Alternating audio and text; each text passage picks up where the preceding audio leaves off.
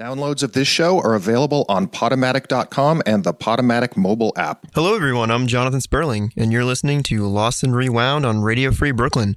Time to get embarrassed with us.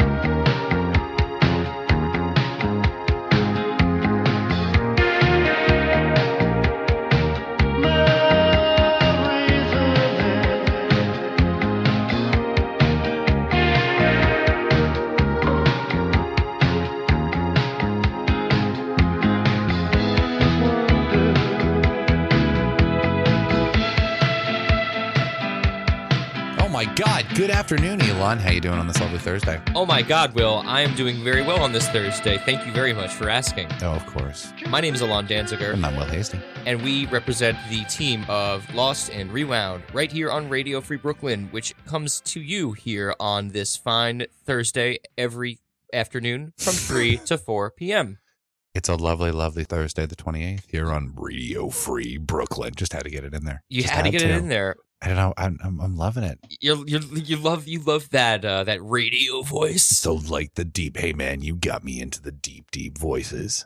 Quick off the bat, give yourself like a new like fancy uh slick radio D J name. Don't even think about it. Just like what would be your like your new radio? Oh D J my name? God, the first one that came to mind was D J Reggie Rex. That's so bad. That's Yo, so awful. D J Reggie Rex and. uh I'll I'll go with one, two, three, uh, go. Edwin Electricity. I, I don't know. D J, right? You see how terrible it is? This D J is Edwin, Reggie Rex. This and is Edwin Electricity. Hello. We know. are the two best. We are the two worst D J names in the history of Radio Free Brooklyn. And if you want to listen to us on the go, because you want to make sure you listen to the D J Reggie Rex and Edwin Electricity on the go on your app, mobile app, you can download it. You should. Either Radio, on Android or iOS. RadioFreeBrooklyn.org slash Android or RadioFreeBrooklyn.org slash iPhone. It's a very handy app and not an app that's going to take up too much room in that their phone of yours or that tablet of yours that already has enough apps. As, it, as it's slowly degrading, overflowing with apps, and its saving yeah, power is just lesser and lesser. Its processing power forever dying. Check out the iOS app and the Android app. They are both quite useful. Exactly. Best place to get all of the apps on the beloved Radio Free Brooklyn, gotta say, yeah, love what, it myself. What's what's what's one player app gonna do that's gonna break your phone? Right? Nothing. Not you know my, what? Not my phone. Not my. Nope. If you want to sign up for the newsletter, I Radio mean, Free Brooklyn newsletter. Yes, it's, it's, it's really good. It's called Radio Free Brooklyn. Radio, and you know what? It only pops into your inbox how many times a month? Just one, dude.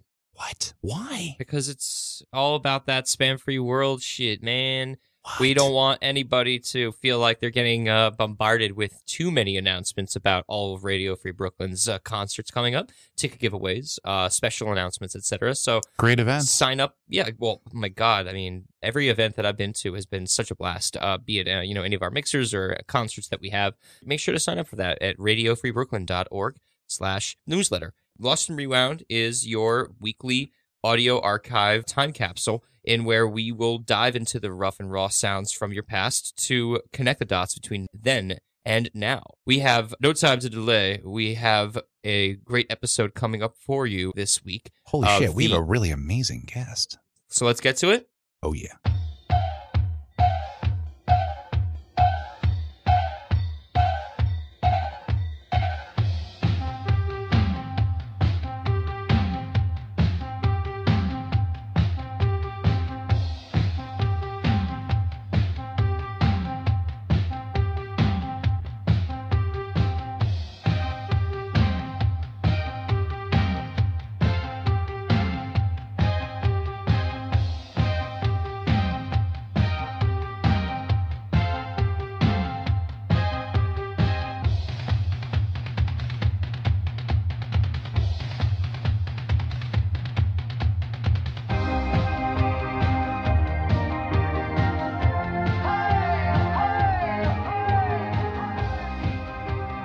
like to uh, introduce a wonderful, wonderful young journalist. He is an upcoming graduate of Baruch College and the digital editor of the Queens Daily Eagle. I'd like to introduce Mister Jonathan Sperling. Hello. How are you? I just stumbled upon this place, thought I'd stop in for a little interview. I got to say, thank you for being open to somebody walking up to you on the street and be like, so, want to be on a radio show? Of course. I mean, I thought you guys were the Humane Society at first, but when you told me it was Radio Free Brooklyn, I was like, why not? I mean, Dude. It's another nonprofit organization. It's all good. It's true. Right? It's true. We all we're, we're all about the helping and the and the local. You you seem a little bit uh, shy on the mic there. How do you feel? You're getting enough oxygen? Um, as I, the man Craig Ferguson used to say every indeed. week, every day. Um, you know, I, I'm just not used to uh, being. Uh, radio famous just yet. Um, radio been, famous? Yeah, I've only been on one other radio show, believe it or not. Uh, you think that people would be calling me from all over to be on their shows, but uh, yeah. This is actually the first I mean, one in a while. Editor, man, that just, once you're there. You think, you think the title would come with some, you know, some, uh, some want for me, but it doesn't seem that way. I've been told that uh, you are a bit uh, on the younger side, and therefore your experience with radio slash podcast is probably a little less uh, less than what we've uh, experienced. What is uh, your experience listening to the radio when you were a kid? Uh, well, when I was a kid, I actually had this pillow that was shaped like a soccer ball, and you could plug in your M P three player to it. Excuse me? So, so it was a device that what? allowed you to listen to music on the go. Uh, so you'd plug your M P three player into the pillow, and then you sleep on the pillow, and then it would allow you music. to, yes, play music. So I would do that, but with a little radio that my dad had given me. So I would fall asleep to Z one hundred or W F A N or you name it. So I did actually listen to radio a decent bit when I was growing up. Did you appreciate uh, the... I guess the different kinds of, uh, you know, A M and F M styles are obviously a lot different. But, um, I mean, I think I inspired? sort of I sort of got uh, the idea of what the difference between the two were. I felt like F M was more for music and A M was more for like talk shows. Or sports. Or sports or Republicans. Yeah. And I, I wasn't I wasn't too sure, but I had an idea. Would you say that um your experience working in journalism was influenced a lot by more of what you read versus what you listened and watched? I feel like a lot of it definitely had to do with what I read. I grew up on the New York Post and the Daily News, oh, nice. um, depending on whether I was at my grandparents' house or my parents' house. I think a lot of it was definitely influenced by what I read because I didn't listen to a lot of news shows. It was more entertainment that yeah. I was listening to. Right. So you listen to uh, the entertainment, but you soak in, in uh, and read all the information. Correct. Yep. Do you have a particular journalist who you attach to? Do you have a particular journalist who you would read every day and be obsessed with?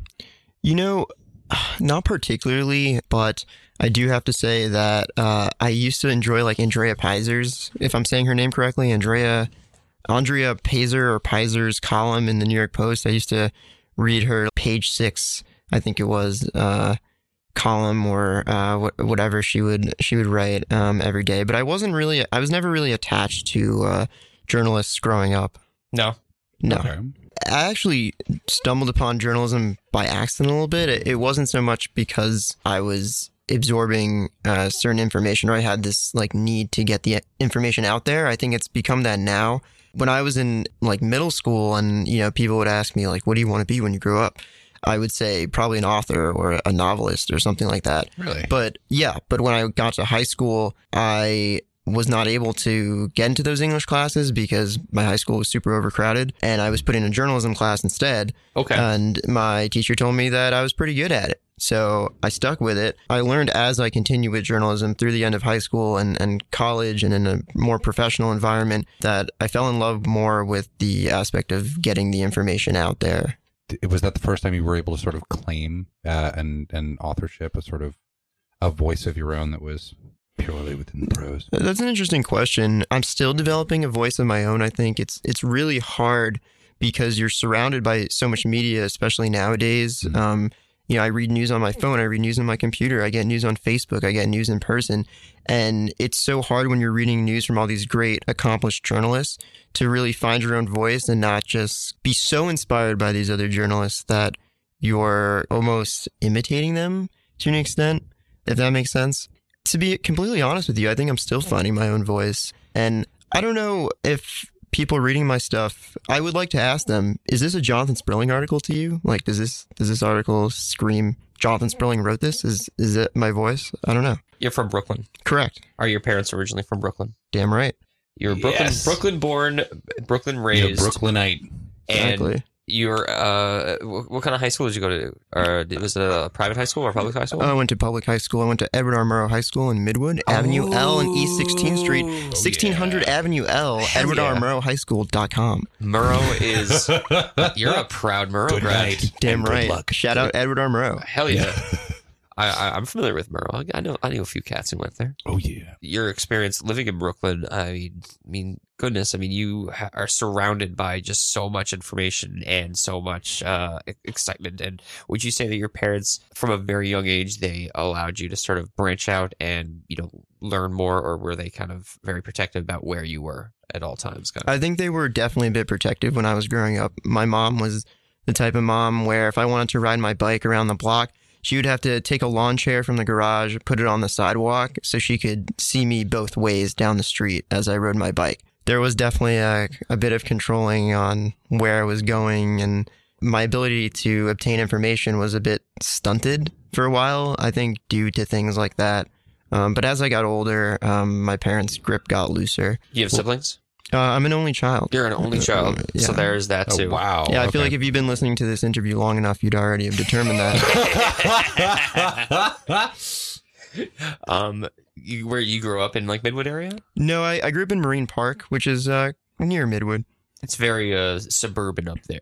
Correct. Up there, down, down there, there. in there, down there, down there. Out there. Yes, we have the largest park in Brooklyn, by the way. I know do people think know? it's Prospect do Park, but if you count the Salt Marsh area, it's the largest park in Brooklyn. So very suburban. How do you like the Salt Marsh?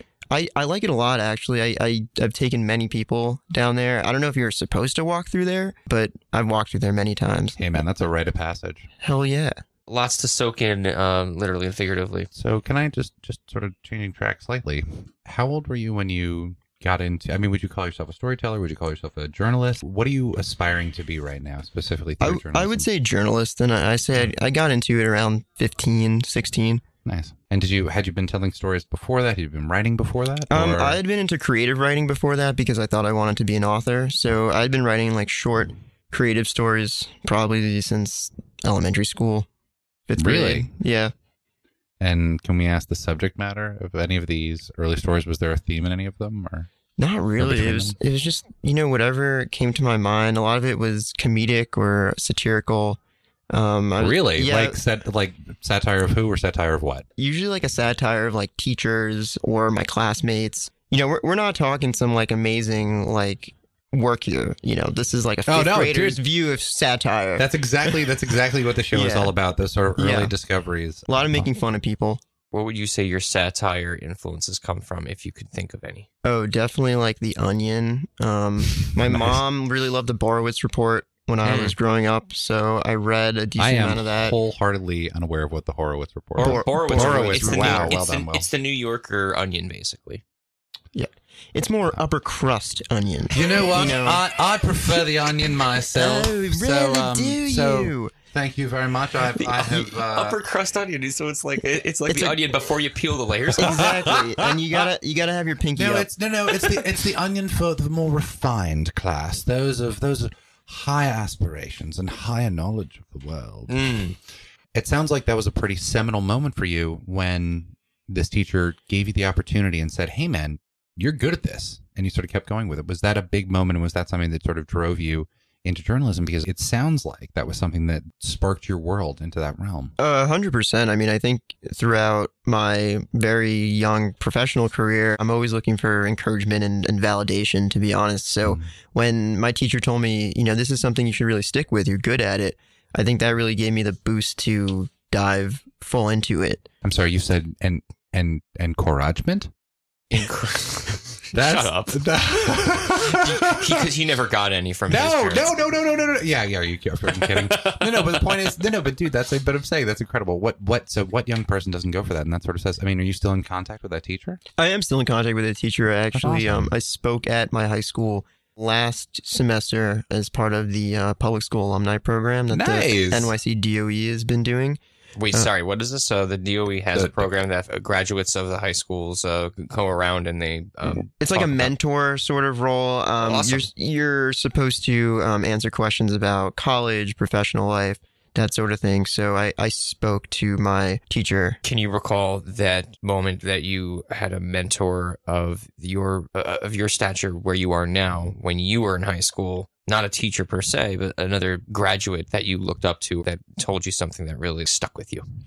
You know, I, I can't remember something that quite stuck with me, but I definitely had a couple of younger mentors um, that would speak in my classes. We had one graduate of younger. You mean mentees or mentors? No, a mentor. mentor. Like, I mean, I mean a mentor that's someone, someone in you know in their like early twenties. The importance of that is that when you're a high schooler, sometimes it's really hard to connect with some of the more um, typical mentors. You know, people who are in mm. their fifties or sixties, people who've been in their career for thirty years. It's Kid, it, let me tell you about this. Exactly. So it's it's hard to connect with them. But when you, you know, I think the, the, the mentors that have spoken to my high school classes that have had the most impact are people that are either in college or kind of fresh out of college and are maybe in their first job, their second job.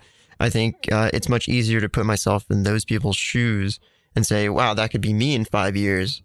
So definitely had some mentors um, in high school that I got encouragement from. Did you stay in contact with any of them? I didn't, to be honest, no. I mean, you sound like you are a very approachable person. You seem like a nice guy. Thank you. He's a good old-fashioned Brooklyn boy. He's a good old-fashioned Brooklyn. Thank a you, good Brooklyn thank boy you. Here. But do you have any? But do you have any mentees in this program right now that you are in contact with?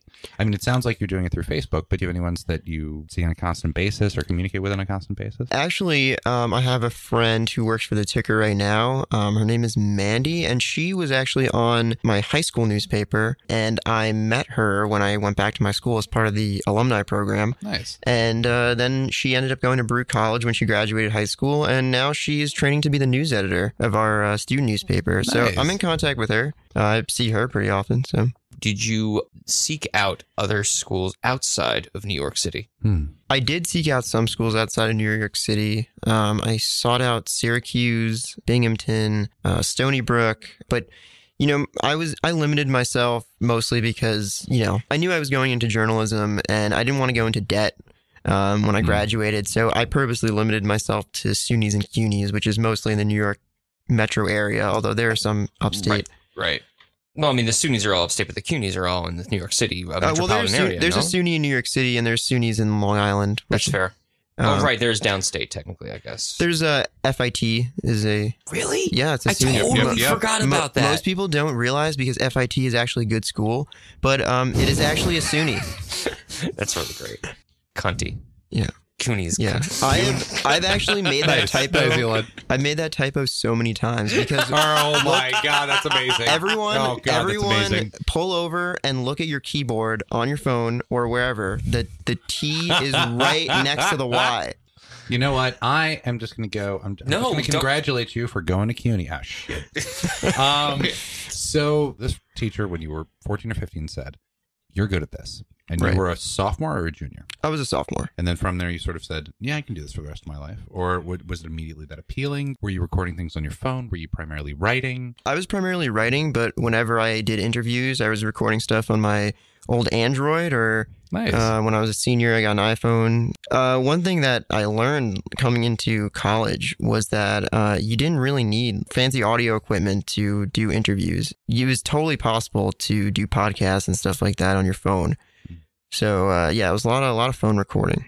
What stories appealed to you the most? I really liked human interest stories, things that no one had reported on before. You know, some baker who has the cure for cancer in the neighborhood or some uh, dog that saved a toddler's life by uh, getting an ambulance or something like that. You know, some little... baker who has the cure for cancer? I was going to yeah. say, like, what yeah. kind of waitress bullshit is this? Yeah, no, no. So, so you found sure a baker. Oh, no, was... I'm totally making, I'm making this stuff up, but...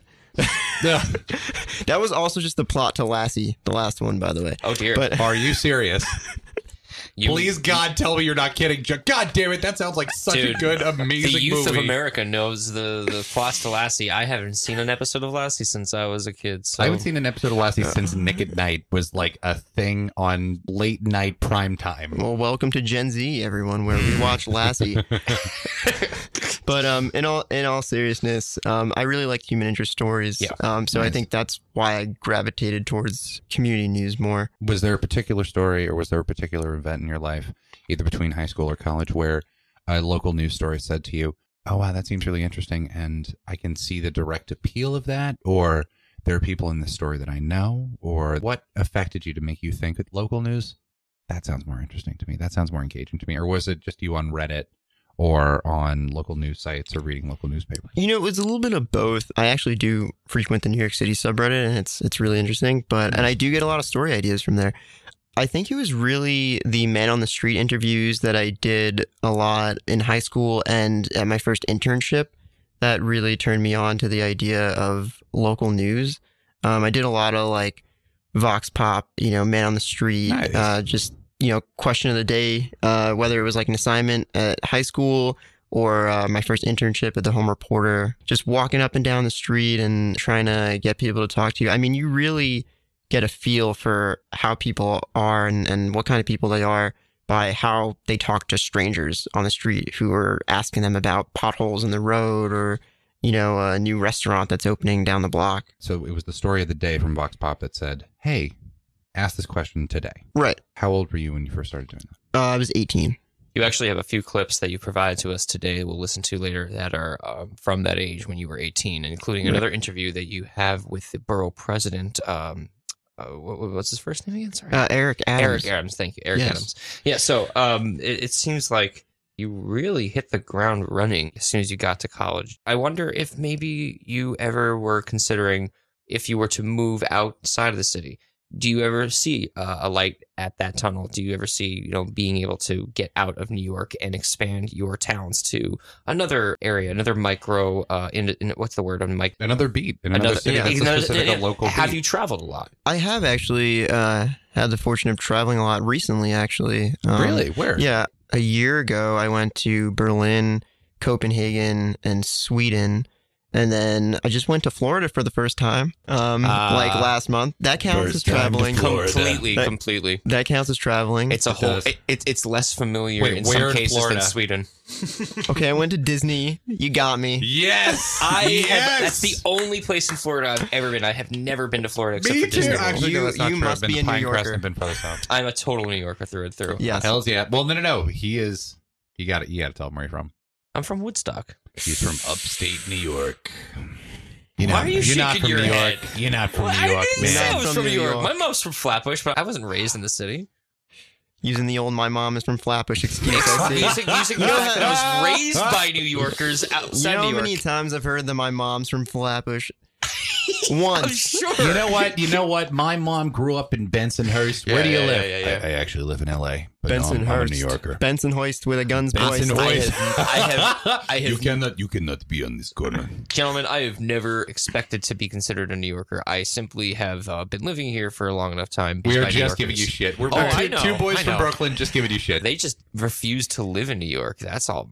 That's all. But okay. You'll never be from the city. No, I'm kidding. You'll never make it in this town. Fuck up. You know how hard it is to grow up in Marine Park? I actually know what? It's His funny. mom you sat are... in a chair on the front lawn watching him go both I, ways. I have heard secondhand, actually, how difficult it is because uh, my wife dated for a few years a guy who was from Marine Park.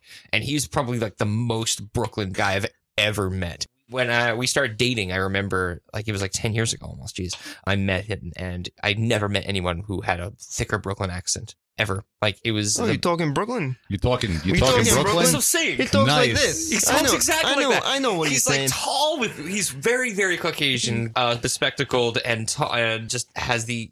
Are you oh him? Oh my God! Are you who, him? Who are you? Holy I've, shit! Did you just walk into fucking Burio? Are you Justin? I've come here. Oh dear! I'm going to fight for your wife's honor. Take it back one second, because uh, we were yeah. talking about Woodstock, and uh, it, it made me think because I ha- have never really been involved in journalism. Um, I did like the school paper when I was a kid, but when I was in college, I was really intrigued by one story. The supermarket in the middle of town was being replaced by a second pharmacy.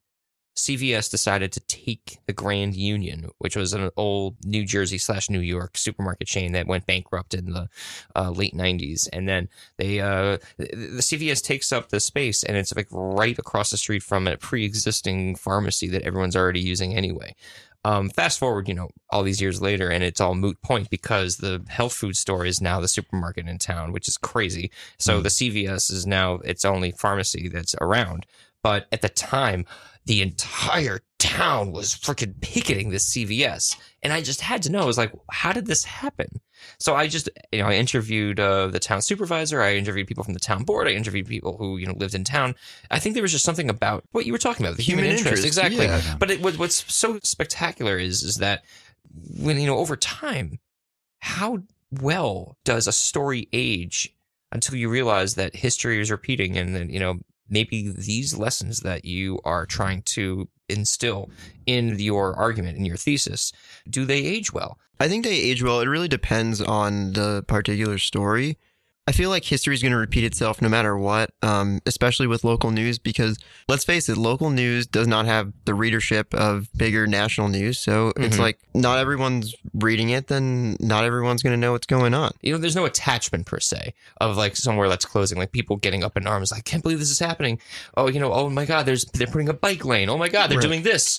Chances are like people just forget about it. Of course. Yeah. I mean, people move out of the city. People move into the city. Generations come and go, and unless you talk to like a senior community news journalist, I even run into this problem sometimes where I'm looking on Twitter and people are complaining about something like you just mentioned, like a new bike lane is might be installed on uh, whatever Bedford Avenue. You know, people are up in arms because they don't like cyclists. Some senior journalists or someone who has been covering that area for longer than me will say, oh, they've been fighting over that for forty years or fifty yeah, years. Exactly. The city council voted on that twenty years ago. I mean, this is nothing new. I mean, Robert Moses. I mean, say no more. I mean, yeah. anything, anything that shows up that's new, there's always going to be that pushback.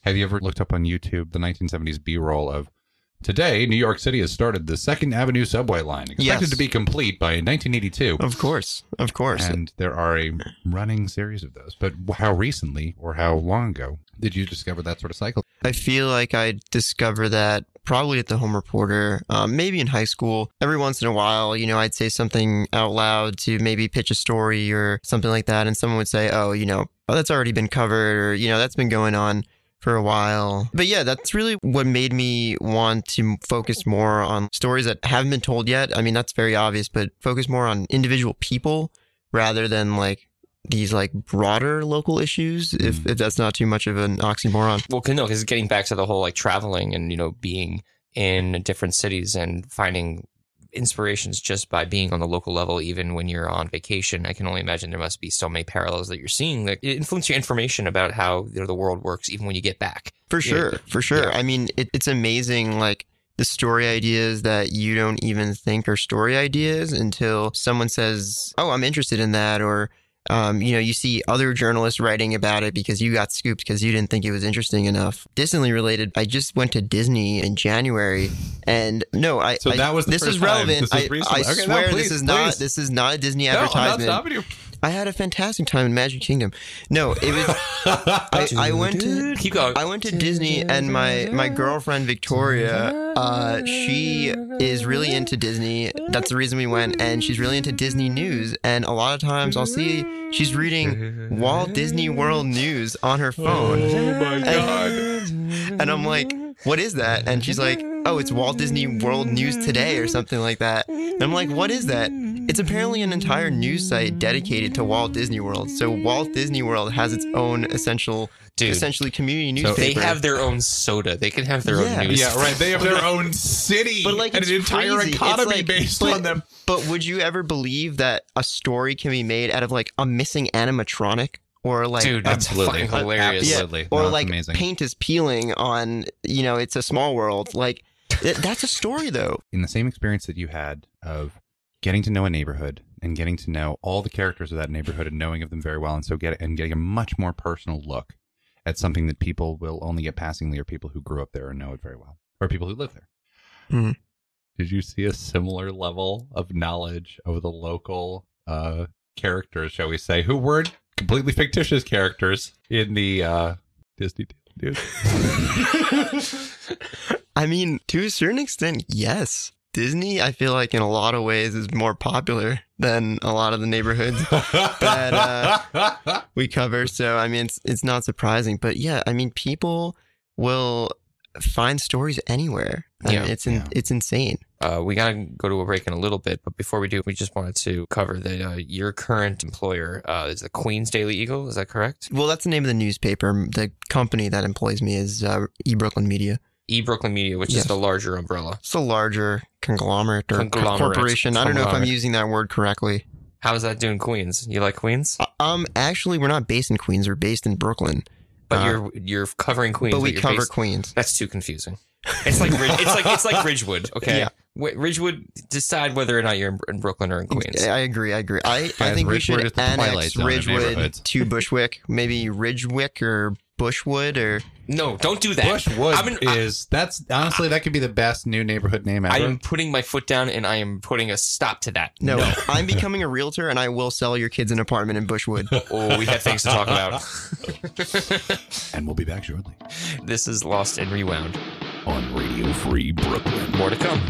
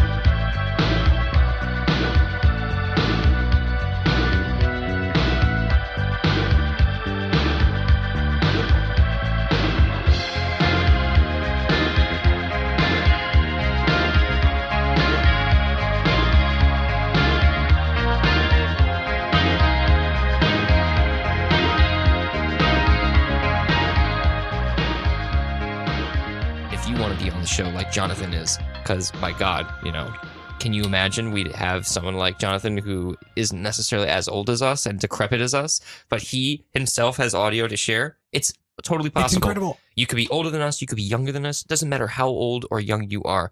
You could be on the show and talk to us here in the studio about your lost or found audio at Lost and Rewound at radio free brooklyn dot org. Pitch us your ideas, anything at all that you think you might have that might be applicable to our show's content. By all means, we'd love to have you on. Listening to our past episodes will probably give you a little better idea of what to expect from Lost and Rewound. And if you would like to hear any of our past shows, we're all over the place in terms of where you get your podcasts, iTunes and Spotify, uh, being just two of the big examples. But if you uh, can go to either our Podomatic page or even our SoundCloud, uh, both Lost and Rewound, lost and rewound dot podomatic dot com, soundcloud dot com slash lost and rewound. All the archives are up there. And you can listen to all the episodes on Radio Free Brooklyn or even before on the SoundCloud page from when we were just a homegrown podcast doing uh, such, you know, such so many rudi- years ago, so many rudimentary sounds from the homegrown podcast, thanks to myself and my buddy Jimmy Hoffman. And Jimmy uh, Hoffman, but yeah, so that go is to, Jimmy's actual yeah, voice. It is Jimmy's actual voice. Another Brooklyn boy.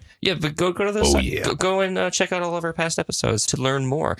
We are joined in the studio this week by Jonathan Sperling, who is a very talented up-and-coming journalist, and I would say up-and-coming. He is a digital that's, editor. That's what I'm going to say. He, he, Thank you. He is a digital editor, and he's uh, he's been a journalist. He was he's been a journalist even before he started college, and we're about to go dive into that right now. We've got a little bit of professional stuff, a little bit of non-professional stuff. Thank you very much for uh, contributing in advance. Uh, Anytime. That breadth of uh, non-professional slash professional content. And we're not kidding. If you want to go diving back home, which is, I know it's a long trek for it's you. It's a long I know trek. It's very hard part. for you to yeah, get yeah, back yeah. To, to, to your home. Just head back there. And if you ever want to come back and with your old clips or even with those old short stories, my God, that stuff is gold on air. Oh, it great. It's great. I, I might just have to do that. I have some good stuff in my parents' house. What kind of stuff nice. do you know that uh, they record that you, they recorded or you recorded? Uh, a little bit of both. I mean, I have stuff from when I was like five or six that my parents probably recorded. And then I have stuff from like mm. middle school that I probably recorded on my dad's old like point shoot. I, I, I'm not oh my trying God, to yes. sound excited, but like in general, like. The, the, the, you guys love this stuff. I understand. That, that that's my that's my comfort zone. You that's just love what our, that's what people. Our audience. No, no, no. That well, tiny little bit, but really, it's a look at how the technology that you sort of grew up with and how you were first yeah. depicted and found yourself. Show us this about this first clip. I, I don't know if there really is a name for it, but uh, it's it's appears as there it's uh, mostly audio uh, dominant, but there is some v- rather fuzzy visuals. Oh yes, uh, that clip is from twenty fourteen, I believe. I was working, uh, quote unquote, working, uh, working, volunteering. Um, at a what's working? I know, right? At a parent teacher conference at my high school. I was are you vol- serious? Yes. How old are you? I was seventeen. Okay, nice. Yeah, I was one of the people that was signing parents in and telling them when it was their turn to uh, yell at their kid. And I was with friends, and I think they put a bunch of scotch tape or a sticky substance on the chair, and uh, I was stuck to it. Jonathan, wait, can you yeah. tell us, can you tell us what happened just now? All right, well, I was just minding my own business. You know, we're swamped with people here at Parent-Teacher Conference. We have over three thousand people. And I just sat down, and there's, like, this sticky stuff on my chair. And now I can't get up. Okay, go ahead. We'll run a little bit. I'm going to try really hard wait, wait. to get up. All right, ready? well, wait, wait, turn around, turn around. Nothing's on my butt. Is there anything on your butt? No. no.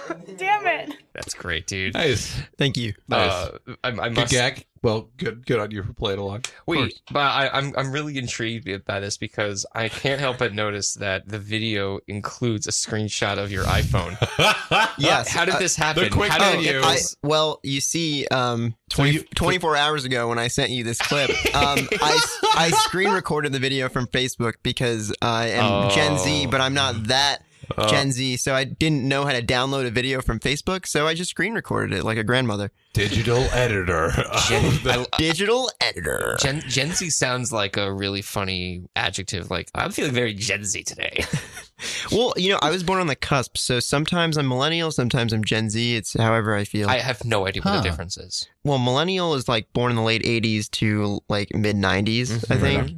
And then Gen Z is like born late nineties to, I don't know, two thousand ten. So, so what the fuck is going to be after Gen Z? I mean, god the fuck damn it. Stop using the alphabet. I think well, we just start over. Gen A. Yeah, no, exactly. no, or, or, or Gen undistinguishable it, symbol. Gen Z Z Z. Let's, Gen let's, ampersand. Gen, Gen, Gen app. Gen Z squared.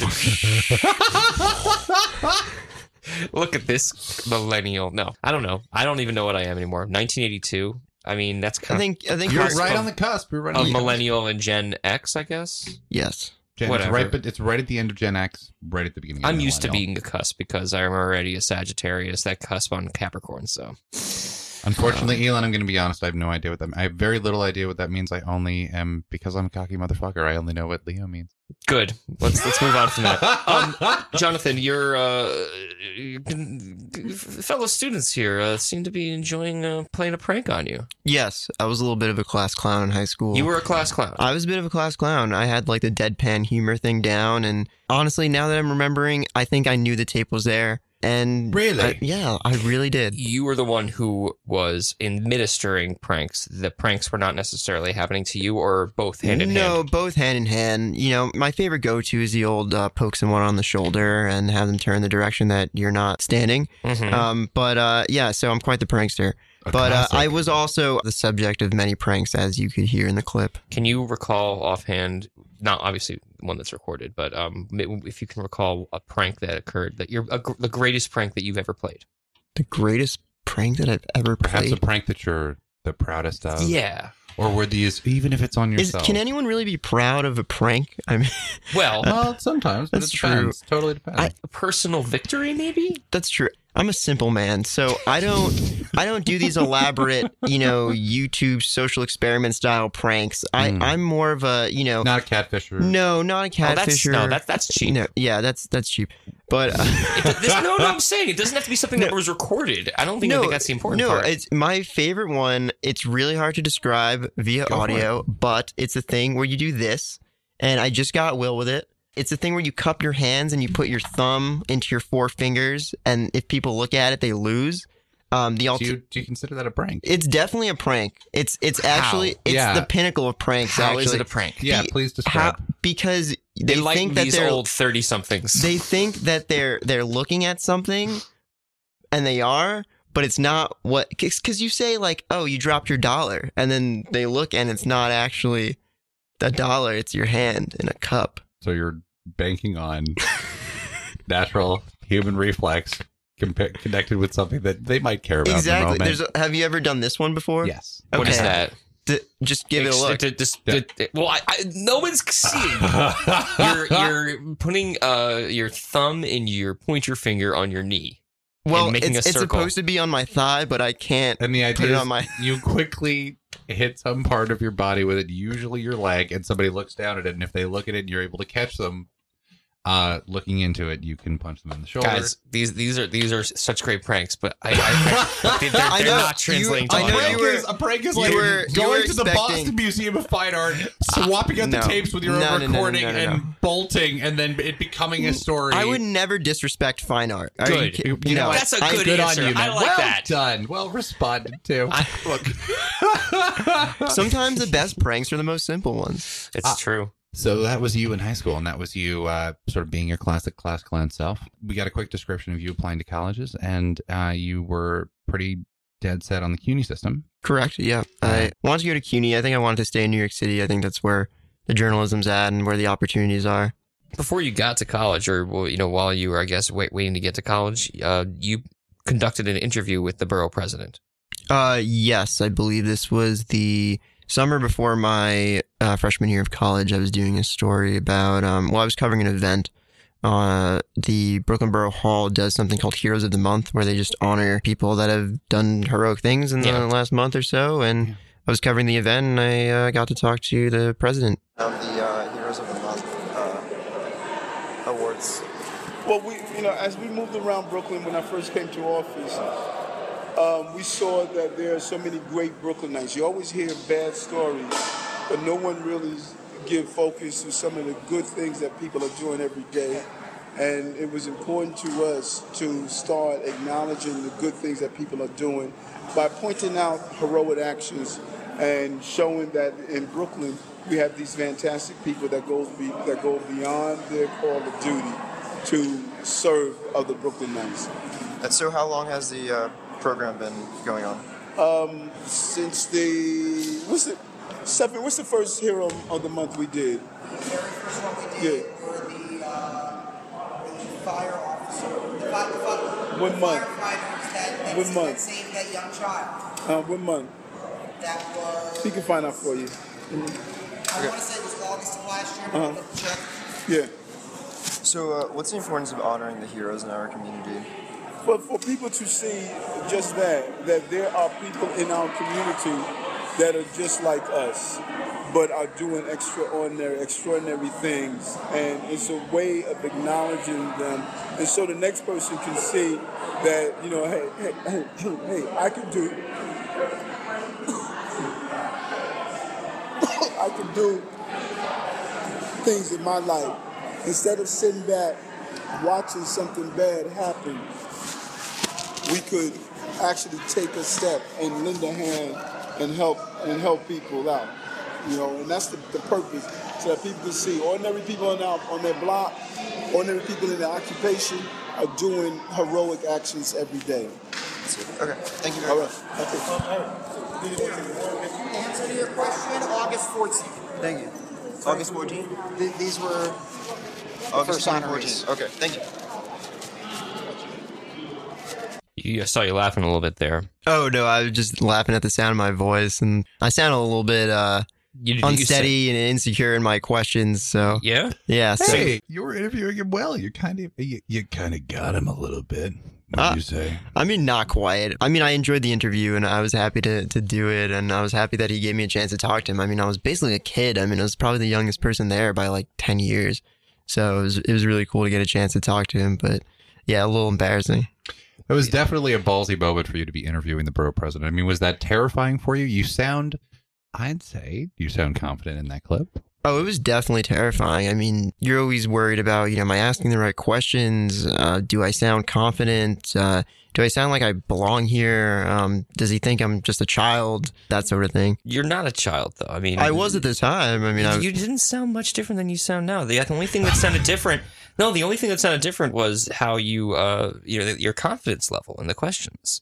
You'll be surprised, like, you know, between eighteen and twenty-two, your voice doesn't really fluctuate that much. I don't know. I, I guess I'm remembering the mindset that I was in there less than the recording. I was obviously there, and I just remember what I was thinking at the time, and yeah. I was so nervous. Does it still have that sort of visceral effect on you hearing it? You're just, you're oh, immediately yeah. jump back to, oh my God, I was so nervous. Oh yeah, one hundred percent. I guess you kind of have to be a little bit vulnerable, though, when you're in those situations too, though, because if you're interviewing someone you've never interviewed before and you have questions prepared, but they are, you know, obviously going to respond to you, and the body language is a huge thing. It may throw you off a little bit, especially when you're not at all experienced with interviewing adults when you are but a kid. Much less, you know, local public officials. That's true. Yeah, it was, I think, the definitely the first time I'd ever interviewed the borough president, probably one of the first uh, local officials that I had ever interviewed in person. A lot of the stuff that I did was over the phone. So to go in person to an event like that, Borough Hall, especially growing up in Marine Park, like, you don't really go to downtown Brooklyn a lot. So all these things combined, it was a little intimidating. You had to go downtown, man. Go downtown. um, why don't you tell us a little bit about the uh, clip of Vox Pop project? One of the first projects that I did for my uh, multimedia journalism class, um, my freshman year of college. It was on the uh, M T A at the time. I think this was twenty sixteen, was uh, talking about potentially raising the fare to three dollars instead of two dollars and seventy-five cents. Mm-hmm. Um, they ended up not doing that, obviously, but uh, at the time, a lot of people were concerned, and uh, so I went out and I, I did a couple uh, man-on-the-street interviews. And, and that's what this is? And that's what this is. Let's take a listen. This is a Manhattan-bound F local train. The next stop is Avenue U. Uh, how often do you personally rely on public transportation? Oh, every day. Uh, what do you use it for? Uh, go to work. Uh, I take the subway to work. To get to Baruch, to get to my jobs, to uh, to get to my to get to my lab. So, how do you feel about the M T A potentially raising the fare to three dollars next year? Not happy about it. I think we should be spending more money subsidizing public transportation and reducing the amount of cars in the city instead of just making it more expensive for people to get to work. I do think it's ridiculous. Seven is basically my only lifeline to like get to Manhattan. Like I can't, I literally can't take anything else to get to the city. It's pretty bullshit because the M T A likes to like squeeze all the money out of us and then spend it on like bullshit shit. Like fucking the last stop of the seven train. It, it's a beautiful complex, yes, except instead of actually allocating money to actually make the seven train work properly, it, they decided to spend a crap ton of money to dig like like a freaking work of art into um, thirty-fourth Street. The reason why I don't take the train is because I try to save money. So, if they're going to keep raising it, then I'm just never going to use the convenience of having train systems here. I feel like people have to take it. It's like take it or leave it situation. So, sure, we can like protest or whatever, but I mean, there's really not much we can do. Stand clear of the closing doors, please. It's always loud and crowded. It's hot and sweaty. When, the winter, it's a little different, but it's still hot and sweaty, regardless.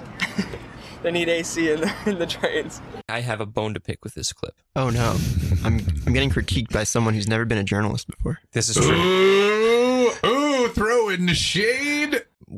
Where are the women in this clip? You know, that's actually a really fair point. Um, no, it's completely fair criticism. That oh, you asked. That's something that I have actually kept in mind. Um, not because of that clip, but, you know, I've, I've definitely kept that in mind when, when getting interview subjects. For that, I mean, it was for a class. I wasn't particularly focused on who I got. I was just, you know, if, if someone would talk to me, then that was great. I wasn't very picky. Mm-hmm. So, you know, it just so happened that it happened to be men. I definitely approached women and, and asked if they wanted to talk, but they didn't want to talk, so... Do you suppose that it might be just based on um, the time and the place or just uh, based on approachability? Uh, probably approachability. The area around Baruch. It's like Murray Hill slash like uh, right. Gramercy, Gramercy area. Right. Right. So, yeah. you know, it's a pretty diverse area. It's not like it's an all-boys school or anything like that. Mm-hmm. Um, just happened that way. But, you know, you're you're right to make that observation. I, I think, you know, in retrospect, I, I wish that I had gotten a, a woman's voice in there. Had you gotten that note before? Hmm. Good question. Um, I had never actually received that uh, criticism before, um, but I, I've definitely been conscious of the amount of women that I've interviewed. I think that's an important thing in journalism. It's very easy to, as a journalist, to fall into this rut where you approach people that are kind of similar to you. Mm. Um, so, you know, I'm a twenty-two-year-old guy, so I'm drawn to uh, trying to interview twenty-two-year-old guys because I feel like we're going to have more in common. But I think it's good to be conscious of the people that you're interviewing and making sure that you're uh, getting a diverse uh, answer. Yeah, I mean, it doesn't necessarily end with gender, obviously. No, I mean, no. It, it, you know, creed and uh, you know, cultures. If anything, I'm impressed with the age as well of all of these folks that you are mm. interviewing. So, I mean, obviously, for the sake of the getting a quick assignment done, you know, you're making sure that you get everybody that you right. can in this quickest time as possible. But I would have been interested to hear uh, older. It seemed like you were interviewing a lot of uh, younger folks. Oh, there. For sure. I think the first guy who spoke in that after me, obviously, was the oldest one I interviewed. He was probably in his late thirties, maybe mid thirties. I hope he's not younger and listening to this. Um, and were you just...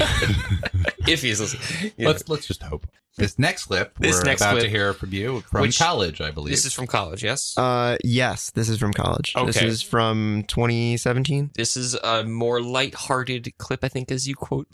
Correct, lighthearted. which which which falls in line with our ethos. I mean, we're we're not a com a comedic show, but uh, we inherently are nerds that are you know talking about our old audio. So and inherently, I feel, like, I feel like we roll in and out of comedy or dorks. A lot. Yeah. Do we need an intro? I think this no. is pretty self-explanatory, yeah. just uh, from the audio alone. Okay. Hey, what's up, Mike?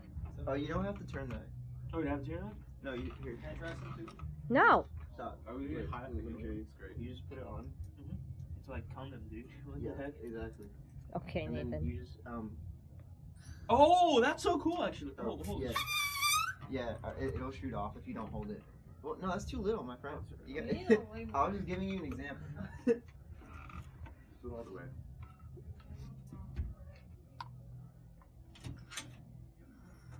Fill it up like you would fill up like a normal movie. Oh, that's, that was really dangerous. Inhale it, Nathan. You have to like. Nathan. That's not supposed to do that.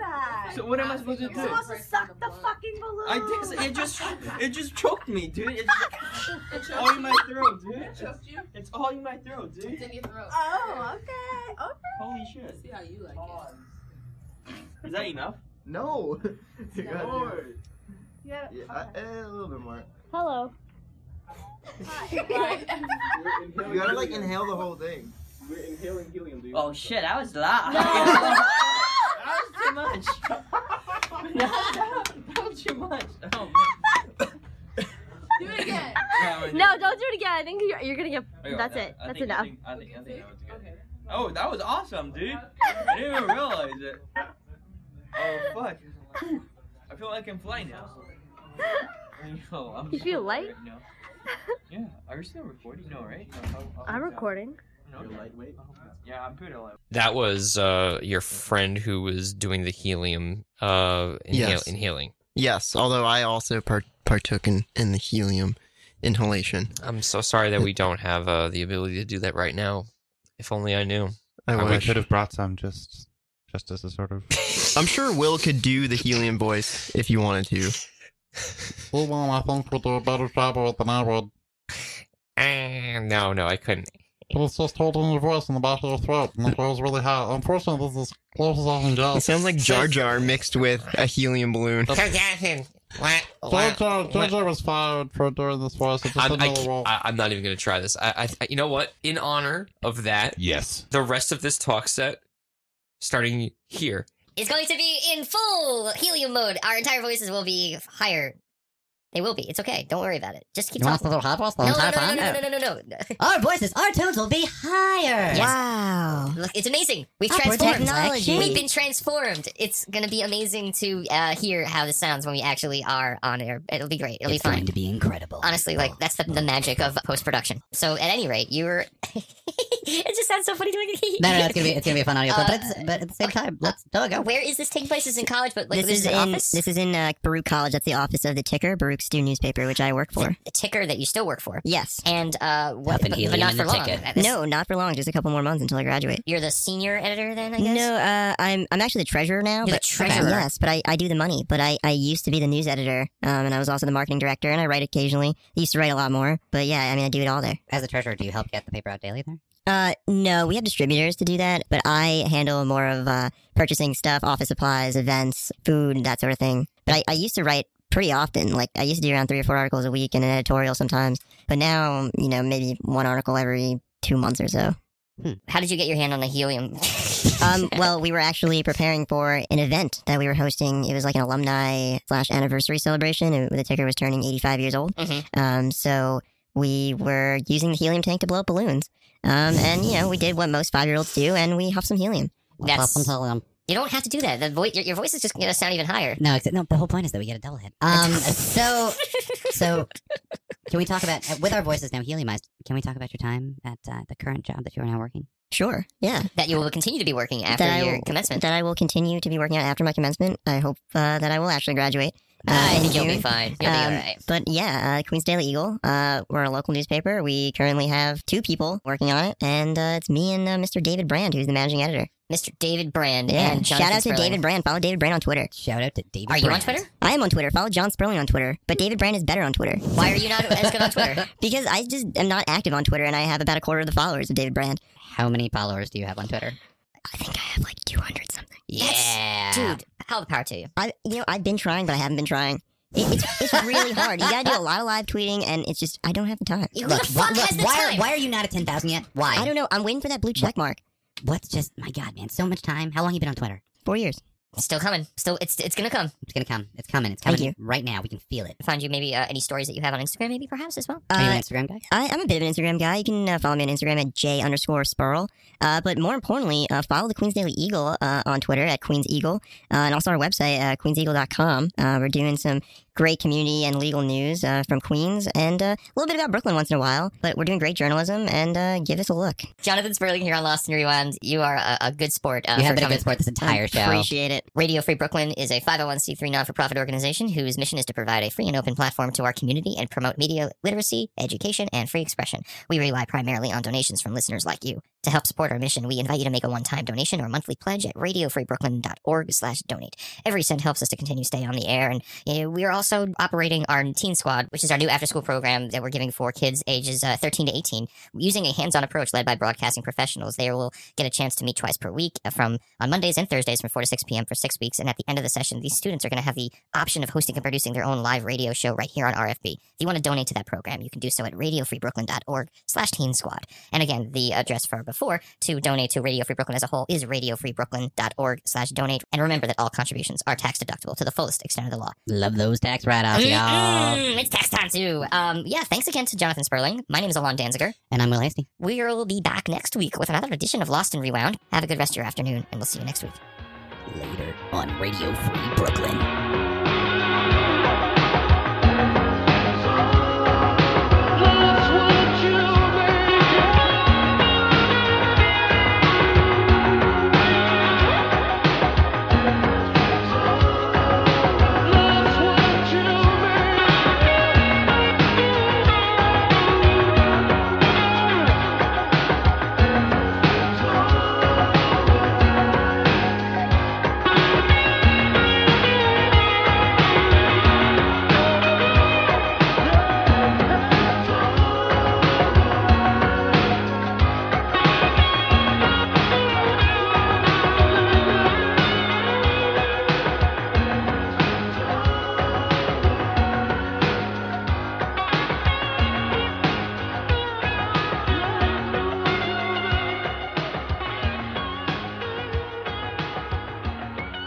cares about how many followers you have. You're on Twitter in the first place. Oh, trust me, really... people care about how many followers well, I have. This is why I don't as use the... Twitter. That's exactly why I don't use it anymore. I don't give a fuck. That's exactly why I don't use it anymore. I don't give a fuck. That's exactly why I don't use it anymore. I don't give a fuck. That's exactly why I don't use it anymore. I don't give a fuck. That's exactly why I don't use it anymore. I don't give a fuck. That's exactly why I don't use it anymore. I don't give a fuck. That tangy smell of garbage in the middle of the summer. Delicious. Of course you would say that.